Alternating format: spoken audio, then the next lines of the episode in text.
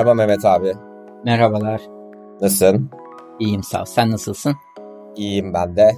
Mehmet abi bugün yurt dışından freelance iş almak için ne yapmamız gerek? Bunu konuşalım. Şimdi tabii bir işi yurt dışı dediğimiz zaman otomatik olarak işin içine yabancı dil giriyor. Öncelikle yabancı dilimizin yurt dışında artık standart olan yabancı dilde İngilizce olduğu için İngilizcenin ortalama ve ortanın üstü olması lazım. İş ne kadar komplike ve ne kadar katma değeri yüksekse sizden beklenen İngilizce seviyesi o kadar yüksek oluyor. Yani bir müşteri bir proje için çok büyük bütçeleri varsa orta seviyedeki bir İngilizceyi bile yeterli görmeyebilir. O sebeple de birinci şart İngilizcenizin iyi olması ve bu konuda eğer kendinizi eksik görüyorsanız da İngilizcenizi geliştirerek başlamanız. Aynen. Hani karşıdaki müşteri sonuçta her zaman yani işi almak için en başta anladığından emin olmak ister. Ya bazen bir de Mehmet abi yani hani bu büyük bütçeli işler değil çok küçük bütçeli işlerde de böyle olabiliyor yani seni anlamadığını fark ettiği anda hani buna bir kere uğraşır iki kere uğraşırım biraz da tecrübeli bir müşteri ise bunda uğraşmaz yani. Tabii bu korkutucu bir şey olmamalı sonuçta eğer biraz İngilizcen varsa iletişim yani hani mesela sen Mehmet abi şey söylüyorsun hep hani Zoom'la bazen konuşmak gerekiyor. Çoğu zaman hatta. Ama mesela böyle olmayabiliyor durum. Tabii tabii. Sırf chat üzerinden gittiği durumlar da oluyor. O zaman yazışarak gidiyorsun. Ama hep burada söylediğim şey hani ben bu işi Google Translate ile halledebilir miyim dediğinde ben halledilemeyeceğini düşünüyorum. Çünkü Google Translate çok iyi tercüme etmiyor. Sizin yazacağınız Türkçe İngilizceye çevirdiğinde o müşteri oradan sizin aslında İngilizcenizin Google Translate'ten çıktığını anlayacağını düşünüyorum ve öyle olunca da soyacaktır. Evet kesinlikle istemeyecektir. Peki ne yapabilir insanlar İngilizce öğrenmek için? Şimdi her şeyin online olarak yapıldığı bir devirdeyiz. Bunun için hem telefon uygulamaları, iPad uygulamaları, internetten yapan bir sürü öğrenme platformu var. Hatta işte bu direkt birebir İngilizce konuşmanızı aynen Zoom üstünden ona benzer bir platform üstünden karşılıklı konuşmanızı sağlayan servisler var. İşte Cambly var mesela. Siz hatta ilgi alanınızı söylüyorsunuz. Ben işte internetten satış yapacağım, freelance iş yapacağım deyip ona göre ana dili İngilizce olan biriyle mesela sohbet ettiriyor. E, bu sayede artık bir stres duymadan sanki o kişi nasıl sizin bu mülakatı geçebileceğinizi egzersiz yapıyorsunuz. Yapa yapa öğreniyorsunuz. Tabii bunun için bir bütçe ayırmanız gerekiyor ama bu sonuçta birçok şeyde olduğu gibi aslında kendinize yaptığınız bir yatırım olarak görmeniz lazım. Kesinlikle ve çok aslında şu içinde yaşadığımız çağda yapılabilecek en iyi yatırımlardan biri bence kişinin İngilizce öğrenmesi, biraz hakim olması. Çünkü mesela görüyoruz, örneğin Can'la konuştuk geçenlerde, Can da freelancer. Mesela İngilizcesi çok şey, nasıl söyleyeyim, yani böyle bir aksan yok, Türk İngilizcesi yani. Ama mesela nasıl başardın yani işte kafa gözü yara yara bir şekilde hani zorlaya zorlaya kendimi yapabildim diyor mesela. O da normal bir işte liseden mezun olan bir öğrencinin İngilizcesine sahip seviyede mezun olup liseden ondan sonra da işte üniversite dönemleri boyunca kendini böyle geliştirmiş. Ve şu an çok başarılı mesela bir freelancer olarak. Şimdi Mehmet abi hani hep şeye geliyorum. Evet bu sonuçta bir mesele. İngilizce oturup öğrenmek, kendine yatırım yapmak, zaman ayırmak buna. Şöyle diyeyim ben sana. Her şey bir aşama. Yani sizin belli hedefleriniz olacak. Eğer siz ben Türkiye'deki iş hayatından memnun değilim ama şu aşamada yurt dışına da gidemiyorum. O yüzden ben Türkiye'den yurt dışına iş yapmak istiyorum diyorsanız bunun aşamalarını belirlemeniz lazım. Birincisi siz belli bir seviyede müşteri bulup bunlarla iş yapmak istiyorsunuz. Ve buradaki standart dil İngilizce. En azından %95'inde böyle. %5'i de diğer diller. Arapçası, İtalyancası, Rusçası böyle gidiyor. Siz bu hedef kitleyi belirledikten sonra ilk geçmeniz gereken aşama bu İngilizce. Bunu hallettim diyorsanız zaten iyi diyorsanız sorun yok. Halledemedim diyorsanız ilk bu engeli aşmanız lazım. Evet. Sonra peki Mehmet abi İngilizceyi çözdük. Sonra ne yapmamız gerek? İngilizceyi çözdük. Sonraki aşama ne yapacağınıza karar vermek. Onu da ayrıca konuşuruz. Ne şekilde ilerleye Hangi sektörde? Örneğin diyelim ki bir case study yapalım. Örneğin İngilizcesi var ve işte örneğin ne okumuş? İngiliz dili edebiyatı okumuş diyelim basitinden. Freelance olarak çalışmak istiyor. Ne yapabilir? Neler olabilir? Hangi platformları kullanabilir? Aynen. Evet. Şimdi işi belirledikten sonra çünkü işleri de bunu ayrı bir bölümde konuşuruz. Ne tür işler oluyor ama mesela İngiliz edebiyatı olan birisi İngilizce yazılar yazabilir, bloglar için yazılar yazabilir, personal assistant olabilir. Yani bir çeşit sanal asistan olabilir. Bir sürü opsiyonlar olabilir. Hiç düşünmediğimiz şeyler de olabilir. Bunların bir potansiyelini araştırmak lazım. Onları şimdi geçelim. Diğeri de iş bulma. İşliği nereden bulacaksınız? Direkt insanların size gelmesi zor. Özellikle başlangıç seviyesinde çok zor. Belki piyasada bilinir hale geldiğinizde kendiliğinden müşterileriniz de olacaktır. Özellikle bazı müşteriler sizi tavsiye eder. O kişi direkt size gelmek isteyebilir.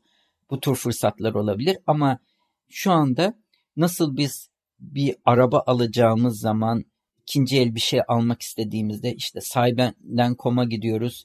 N11'e gidiyoruz. Hepsi burada'ya gidiyoruz. Çünkü aslında eskiden hepsi burada sırf kendi ürünlerini satarken şimdi bir sürü mağazanın ürünü hepsi burada üstünden satılıyor. Aynı şekilde sahibinden.com da aynı. Bunun benzeri yurt dışında freelancer platformları var. Ne yapıyorlar? Firmalar ya da kişiler var olan sorunlarını çünkü aslında her biri bir sorundur firma için bakıldığında çözülmesi gereken bir sorun. İsteklerinin yapılmasını gereken işleri bu platformlara koyuyorlar veya da bu platformlar üstünden kişi arayıp onlara bu işleri yaptırmak istiyorlar. Bu platformlara koyuyorlar. Platformlar da bir komisyon karşılığı aslında matchmaking yapıyorlar. Eşleştirme yapıyorlar. Siz kişinin fiyatına, deneyimine bakarak ya müşteri kişiyi seçiyor ya da kişi müşteriye bir teklif atıyor. Böyle platformlar var. Evet yani bu platformları kullanarak yani bir servis aslında satın almak için insanların gittiği platformlar bunlar. Mesela peki hangi platformlarla başlayabilirler? Nasıl bir yol izleyebilirler? Ne yapmaları gerek? Evet. Şimdi bu işin en eski ben platformlardan kısa kısa bahsedeyim. Bunları internette freelancer platforms diye aradıklarında da bulacaklardır. Bu tür platformları incelesinler. Çünkü her platformun da kendine özgü bir işleyiş şekli, mekanizması var. Onun dışında da kendi kuralları ve kurum kültürü var. Bazısı insanları uyarken bazısı uymayabilir. Ben birçoğunu denedim ve çoğuyla da memnun kalmayıp daha sonra tamamen hesabımı kapattım. Çünkü bir yerde aklımın kalmasını istemiyorum veya da daha sonra onlardan e-posta falan almak istemediğimden kapatma yoluna seçtim. Ama yani sizin için bana uymayan başka birine çok uygun olabilir. En eskisi freelancer.com. Sanırım ilk platformlardan biri freelancer.com. Ben bu platformu çok kullanmıyorum ama giriş seviyesi işler e, çok oluyor bu platformda. Ama genel işleyiş şeklinden çok hoşnut kaldığımı söyleyemem. Onun dışında Fiverr var. Fiverr çok popüler bir platform. Ben kullanmıyorum. Fiverr'ın sistemi şu şekilde. Siz kendi yaptığınız işleri bir standarda oturtmanız isteniyor. Mesela ben bir retoucher olarak, fotoğraf işleyen biri olarak diyorum ki portre işlemenin fiyatı giriş basit fotoğraf işleme işte tanesi 5 dolardır. Orta seviye işleme şunlar şunları üstüne ekliyorum yaparım bu 20 dolardır. İleri seviye fotoğraf işleme 30 dolardır diyorum mesela. Ve 3 tane kategori açıp portre fotoğraflarını burada insanlar bakıyorlar. Sizin tecrübenize bakıyorlar. Beğenirlerse satın alıyorlar. Yani paketler oluşturup paket olarak satabiliyorsun Fiverr'da. Aynen öyle. Yani müşteri sizin işiniz orada duruyor. Müşteri bir sürü opsiyon arasından size teklif atıyor. Tamam ben sana yaptırmak istiyorum deyip işini gönderiyor, yüklüyor. Hiçbir pazarlık olmuyor. Sizin verdiğiniz fiyatlar üzerinden gidiyor. Bu bazıları için çok uygun olabilir. Bu aslında 5 dolar olarak başlamış. En ucuz iş 5 dolar gibi bir fiyatla. O yüzden ismi Fiverr. Şu anda çeşitli seviyede ve çok mesela birisinin 5 dolara yaptığı işi başka birisi 70 dolara 100 dolara da şu anda Fiverr'da yapıyor olabilir. Ama mesela benim işleyiş mekanizması olarak ben işin tamamını görüp ona göre fiyat vermeyi tercih ettiğim için Fiverr bana çok uymadı. Bununla beraber Fiverr çok büyüyen bir platform ve çok büyük işler de dönüyor. Dediğim gibi sadece alt seviye değil üst seviye servis sağlayanlar da var Fiverr üzerinde. Sen hiç deneyimledin mi Fiverr'ı? Yani ben hiç biliyorum Fiverr platform olarak da biliyorum. Hani ama bana en baştan aklıma yapmadı benim. Çünkü 5 dolar komik bir rakam gibi gelmişti. O zaman ben baktığımda söylediğin gibi bu kadar aslında büyümemişti Fiverr ve hani küçük rakamlardı hep ve yaptığım işte yani o rakamları yapan insanlar da vardı. Ama tabii o zaman hani benim aklıma yatmadı. Çünkü zaten benim de geçmişimde yani Elance'dan Upwork'e gelen bir geçmişim var. Hani hani Upwork'e zaten geleceğiz muhakkak ama Upwork her zaman daha iyi bir seçenek gibi geldi. Bu Amerika'daki saatlik ödeme sistemini uyguladıkları için gerek müşteri portföyü olsun hani çok daha kaliteli bir platform olduğu için Upwork'ü tercih ettim en baştan beri. Evet Upwork'u biraz soruna saklıyorum çünkü benim de tercih ettiğim platform olduğu için. Sonra onun dışında People Per Hour diye bir İngiliz merkezli firma var. Bundan da isminden belli olduğu üzere kişiler kendi saatlik ücretlerini belirliyor ve saatlik birisini aslında seni işe aldıklarında sen bu işi yapmam şu kadar saat sürdü gibi beyanatta buluyorsun. Genellikle bir kısmı beyanatla olabiliyor veya da senin de bildiğin gibi bazen firma bir uygulama çalıştırıp bilgisayarında seni çalışırken kaydediyor ve bu şekilde süre tutuyor ve bunun üzerinden ücretlendiriliyorsun. Mehmet abi şimdi people per hour ile ilgili bir şey soracağım. Bu biraz ideolojik bir soru olacak ama konumuzun biraz dışında. Sormak istedim yani. Şimdi biliyorsun ben sürekli Amerika, Kanada çalışıyorum yani bu ülkelerle. Ve hani şöyle kısaca bahsedecek olursak ses işleri yapıyorum ve işte röportaj tarzı şeyleri editleyip, podcast editleyip. Yani bu işim. Şimdi İngilizlerden ben hiç iş almadım. Yani yüzü aşkın iş yaptım bugüne kadar ama İngilizlerden hiç alamadım yani iş. Hiç iş vermiyorlar. Yani people per hour'da İngiliz olduğu için bir ön yargı oluştu bende. Senin nasıl durumun İngilizlerle bu konuda? İngilizlerde bende de çok az iş çıkıyor. Baya sanırım düşük ücret istiyorlar diye tahmin ediyorum. Ama people per hour tamam İngiliz'de bütün dünyaya hizmet veriyor. Yani Amerika'dan da falan müşteri var. Ama gene de ben saatlik ücreti çok seven birisi değilim. Yani mümkün olduğu kadar sabit ücreti tercih ediyorum. Sebebi de şu. Birincisi süre tutmak istemiyorum. İkincisi süremin kaydedilirken ekranımın sürekli kaydedilmesi benim hoşuma gitmiyor. Çünkü ben o arada bazen yan tarafta Netflix açıyorum. Bazen YouTube açıyorum. Çünkü hani bir işi yaparken seninkinden farklı sen tabii ses işiyorsun ama ben sırf görsel yani radyo gibi bir şeylerle çalışıyorum. Ben o arada ortamın kaydedilmesi çok bana cazip gelmiyor. Aynı zamanda saatlik işlerin bunu gene başka bir programda konuşuruz. Saatlik ücretlerde sizin aslında ne kadar hızlı ve ne kadar iyi yaptığınızın bir ölçüsü yok. Yani aslında birisi mesela saati diyelim ki 20 dolar. O işi 4 saatte yapıyor. Ne oluyor? 80 dolar kazanıyor. Bir kişisi başka birisi 40 dolar ama aynı işi bir buçuk saatte halledebiliyor ve adam hızlı olduğu için aslında sizden daha az kazanıyor ve aslında daha da iyi, saatliği de yüksek gözüküyor. Birincisi o kişinin fiyatı yüksekmiş gibi algılanıyor. İkincisi hızlı olduğu için daha az kazanıyor. Yani bu sebeple ben saatlik ücret en azından seviyeniz belli bir seviyenin üzerindeyse saatlik çok avantajlı değil. Mümkün olduğunca da saatlikten ben uzak durmaya çalışıyorum. Tabii. Belli bir seviyenin üzerine geldikten sonra bence de en mantıklı olan fix ücretleri yani fix dediğimiz siz fiyatı belirliyorsunuz neyse eğer kabul ediyorsa müşteri bu fiyatı veriyor. Şimdi bir de şöyle bir şey var. Upwork'e geçmeden önce Upwork bu platformların hepsinin yaptığı şeyi zaten yapıyor. Fiverr'ın yaptığını da yapabiliyorsun. Paketi de sunabiliyorsun. Saatlik de çalışabiliyorsun ya da bir fiyat belirleyip fix price üzerinden çalışabiliyorsun. Upwork'e geçelim abi istersen. Tamam Upwork'a geçelim.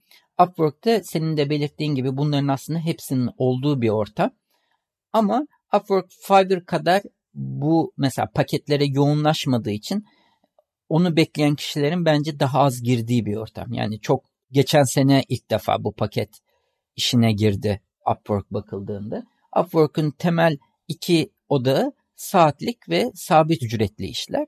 Ama Upwork bu sektörde daha önce bulunan Elens ve Odesk adlı iki firmanın birleşmesinden oluştuğu için ve bu sektöre girdiğinde çok fazla hem müşteri sayısı hem de freelancer sayısıyla girdiği için sektörü domine eden ve genel olarak bu sektördeki orta üst segment işlerin daha yoğun bulunduğu bir platform. Yani diğer platformlarla karşılaştırıldığında size hedefiniz daha üst gelir grubuna hitap etmekse buna daha uygun bir platform.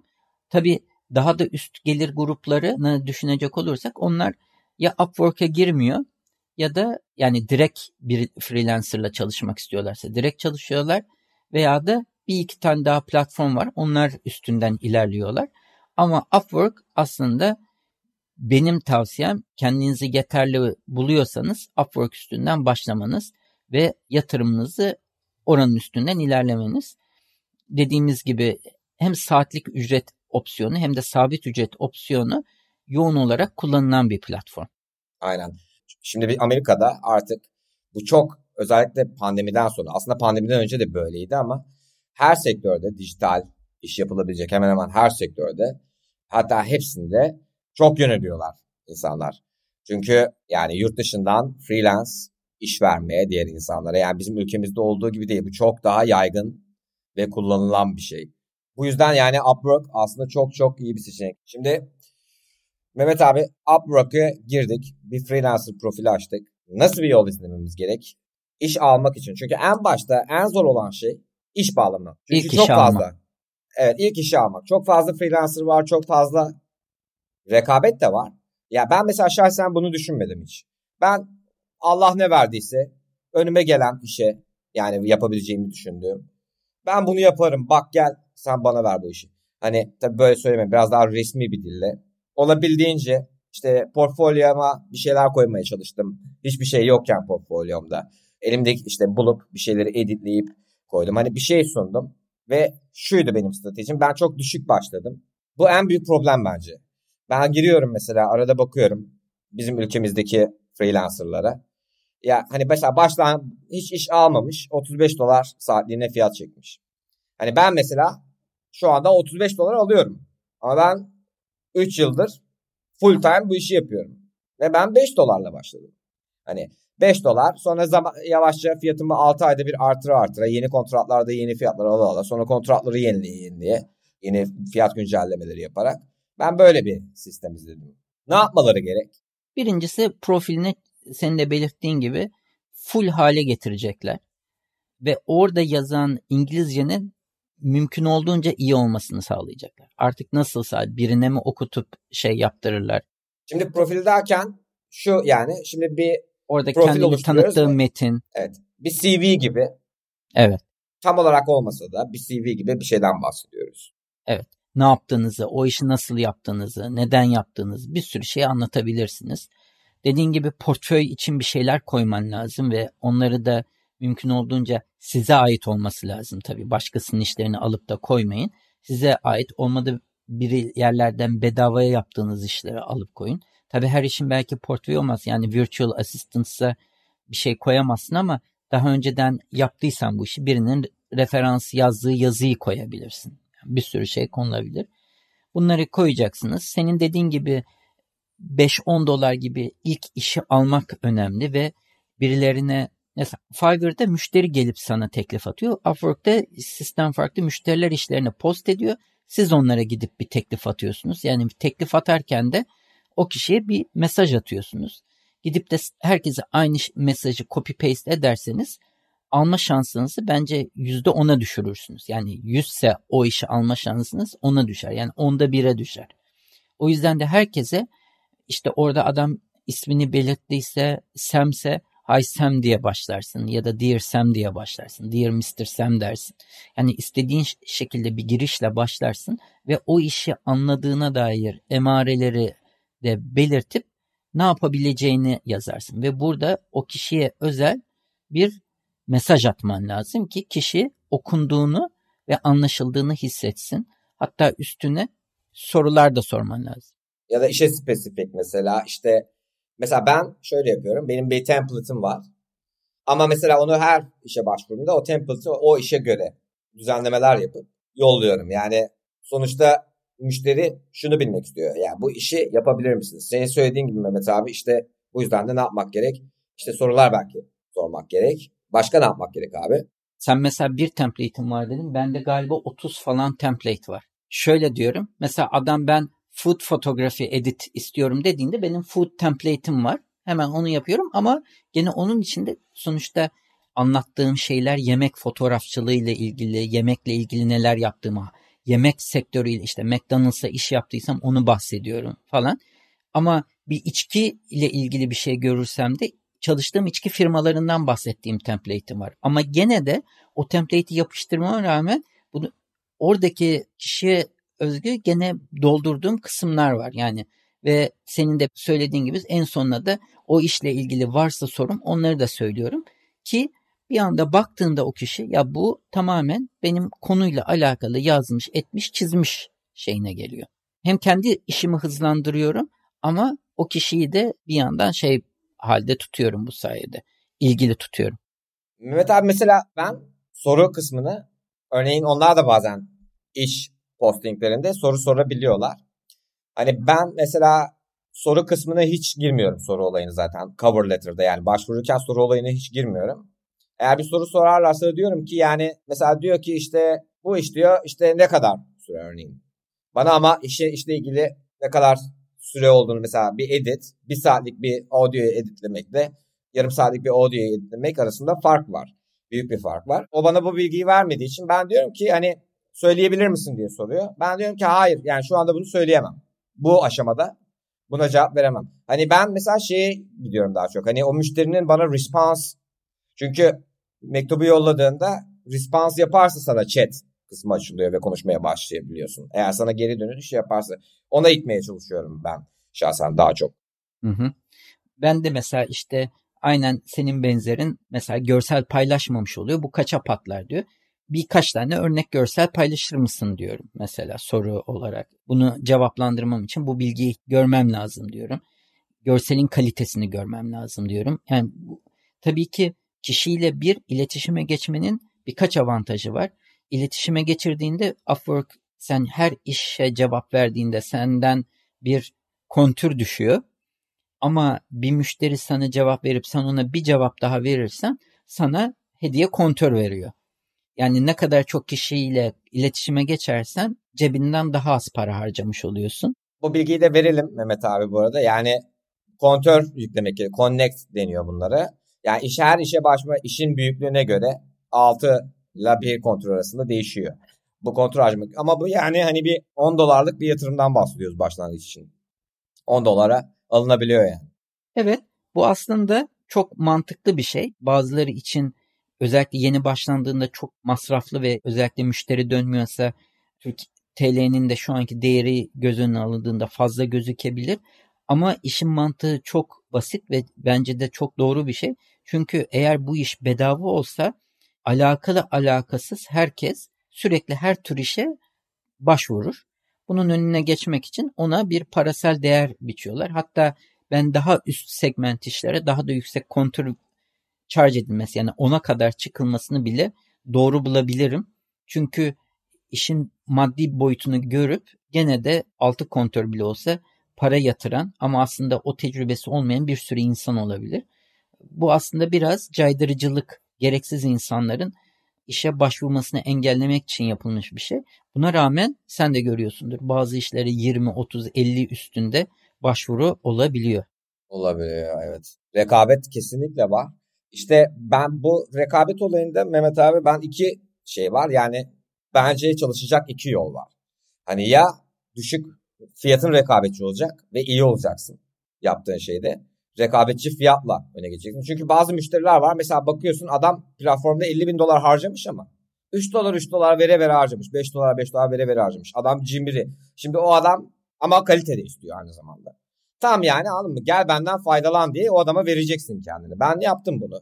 Ve mesela öyle bir iş almış olman ve bir buçuk yıl o adamla çalışmış olman bir doktordu o adam.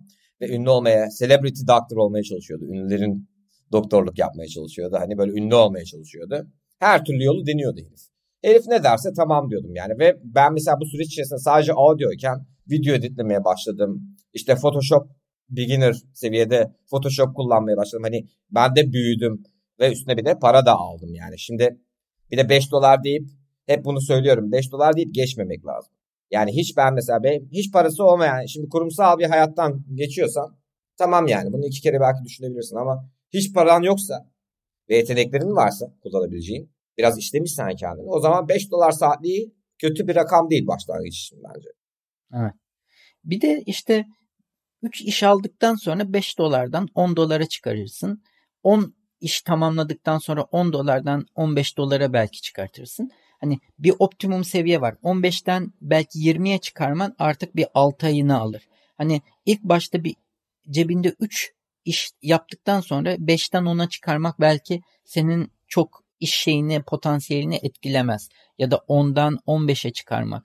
Ama belli bir noktaya geldikten sonra da artık bunu aldığın iş sayısına göre değil, geçen zamana göre yapmak daha mantıklı olacaktır diye düşünüyorum ben. Evet, ve böyle bir şey mümkün ama yani. Hani böyle bir şey kesinlikle işe yarayan bir strateji yani bu. Yavaş yavaş fiyatını artırmak. Tabii belli bir seviyeden sonra zorlaşıyor söylediğin gibi fiyat artırmak ama Evet. Yani bu bizim için de aynı şey. Şimdi Türkiye'de ne var? Armut.com var. İşte evine boyacı alacaksın. Adamın orada hiç yorum yoksa bir tane bile iş almadıysa o boyacıyla iş yapma ihtimali, o boyacıya iş teklif etme ihtimalin çok düşük yani. Ya dediğim gibi o boyacı da biraz uygun fiyata birilerine iş yapacak ve şu kadar iş yaptı denecek ve sen de ha tamam başkaları da çalışmış bununla diyeceksin. Yoksa çok zor benim düşüncem. Herkes o güveni istiyor. Yani bu kişi daha önce birileriyle iş yapmış mı? Türkiye'deki şirketlere de baktığınızda en çok görülen şey işte iş tecrübesi olan deniyor ya. Daha önce hiç çalışmadıysam nasıl iş tecrübem olabilir diyorsun. Ama işte onun da yolu bazı şeylerden fedakarlık etmek. Bunu da bir stajyerlik gibi düşünüp birilerine daha ucuza bir iş yapıp birkaç iş aldıktan sonra aşama aşama fiyatını yukarı çekme yoluna gidebilirsin. Tabii yukarı çekene kadar da tabii ki bu geçen süre içindeki müşteriler de senden memnun olması lazım ve sana evet yaptığı iş çok kaliteliydi demesi lazım. Yani orada o skorları alamazsan hiçbir işe yaramaz bu yaptıkların. Upwork dışında daha fazla pek çok site var. TopTal var mesela. Bunlar mülakatla iş alıyorlar ama TopTal ve diğer sitelerin özellikleri ya mülakat işin içinde ve çok spesifik şeyler istiyorlar. Mesela Upwork herkes gelsin diyor. TopTal diyor ki sadece bilgisayar programcısıysan, UI UX tasarımcısıysan yani çok spesifik istekler var. Bunun dışındaki kategoride iş yapanlar bana gelmesin diyor. Ve gelenlerin de hepsiyle birebir video üzerinden mülakat yapıyor. Böyle başka şeyler de var. Siteler de var. Sırf programcılar için olanlar var. Bilgisayar programcıları için olan freelancer platformları var. Bunlar yani Türk platformlar da var sanırım ama çok kötü olduğunu duydum. Ya Türk platformları ben bir defa bir onluk var. Bir defa şöyle sırf kayıt olduğum şey yaptım. Üçüncü günde kaydımı silin diye mail attım ve kaldırdım. Yani hiç zaten Türkiye'de çalışıp da Türkiye'de zaten iş üretip işinize değer verirse zaten bir yerlerde kendiniz direkt çalışıyor olursunuz yani öyle söyleyeyim. İşte Türk site anca yabancı diliniz yoksa ve ben işte direkt kurumsal hayatta çalışamam diyorsanız düşünebileceğiniz bir şey. Bence kurumsal hayat bu tür Türkiye'deki sitelerden daha iyi kazandırır. Öyle söyleyeyim. Türk bir Kesinlikle. On, evet. Ben de öyle hani düşünüyorum. Gidin kesinlikle. o zaman hani evet. benim Türkçem var. Mesela ben retouch yapıyorum falan. Gidin bir reklam ajansına veya farklı yerlere başvurun. Orada kazandığınızdan daha fazlasını kazanırsınız diye tahmin ediyorum hedefiniz bence eğer daha ciddi gelirse yurt dışı platformu olması lazım diye düşünüyorum. Bir de yan şeyler var. Yani mesela LinkedIn var. LinkedIn'e siz kendi profilinizi yükleyin, freelancer yaptığınız işleri anlatın. Buralardan iş akmayacaktır ama şans eseri birileri arama yaptığında bulunma ihtimaliniz vardır. Mesela Behance var, Adobe'un sitesi. Gene yaptığınız işleri oraya yükleyin. Dribble var, grafikerler için. Bu platformlarda sürekli işlerinizi koyun ve daha da önemlisi kontak bilgileriniz de bulunsun. Bazen ben birine kendi işim çok yoğun olduğunda veya da yapamayacağım bir şey olduğunda arama yoluna gidiyorum. Behance'den arıyorum falan. İşini çok beğeniyorum ama hiçbir kontak şeyi bırakmamış. Çok saçma değil mi? Yani sen her şeyini koymuşsun, harika bir portföy oluşturmuşsun ama sana ulaşmanın imkanı yok. Bir mail atmanın imkanı yok. Evet. Mehmet abi son olarak eklemek istediğin başka bir şey var mı? Yok genel olarak yani birçok platform var. Biz sadece 5'ini 6'sını muhtemelen bahsettik. Siz öncelikle bu İngilizce ve yapacağınız iş alanını belirledikten sonra hem genel freelancer platformlarına bu bahsettiğimiz platformlar benzeri ve başkaları bir de sizinle ilgili direkt bir platform olup olmadığını artık herkes Google'lamayı biliyor. Araştırıp oralarda profilinizi en mükemmel şekilde oluşturup bir fiyat belirledikten sonra bu dünyaya adım atabilirsiniz. Ama istikrarlı olmanız lazım. Hemen işte iş, müşteri bulamadım diye pes etmemek lazım. O ilk müşteriyi bulmak için biraz uğraşmak gerekiyor. Evet. Benim de son eklemek istediğim şu Mehmet abi. Şimdi mesela örneğin çizim yapıyorsunuz. Normalde dijital çizim de yapıyorsunuz. Yani illa çizim olmasına gerek yok. Yani illa ya da işte ne bileyim en başta söylediğimiz gibi İngiliz dili edebiyatı okudunuz. Yani illa çeviri olmasına gerek yok. İlla ya da işte bir metin incelemesi olmasına gerek yok. Yani mesela yazıyla ilgili yapılabilecek bir sürü şey var. Yani bunun paralelindeki sektörlerde de iş bakmak bence mantıklı. Sesle uğraşıyorsanız, müzikle uğraşıyorsanız işte yine bunun paralelindeki sektörlere bakmak mantıklı ve daha hem skopunu genişletecektir insanların yani çapını genişletecektir alabileceğiniz işlerin hem de evet çapını genişletecektir daha fazla para daha fazla iş imkanı sunacaktır. Ama bunları işte adım adım ilerletmek en doğru olanı bir anda her şeye saldırmayın bir odak alanı belirleyin onu bir şey yaptıktan sonra başarıyla alanınızı büyütebilirsiniz. Yani hurra diye hepsine birden saldırmayın. Odaklanmayı tavsiye ederim o konuda. Ve bir de uzun vadeli yani işte ya bir hafta oldu, 15 gün oldu, bir ay oldu olmadı diye bırakmamak lazım diye düşünüyorum. Tabii. O zaman kapatalım mı Mehmet abi? Tamam bu haftalık bu kadar diyelim. Evet herkese teşekkür ediyoruz. Notlarımıza bütün bu web sitelerini, linklerini ve bize ulaşabileceğiniz linkleri yazacağız haftaya ya da sonraki haftaya. Görüşmek üzere. İyi günler.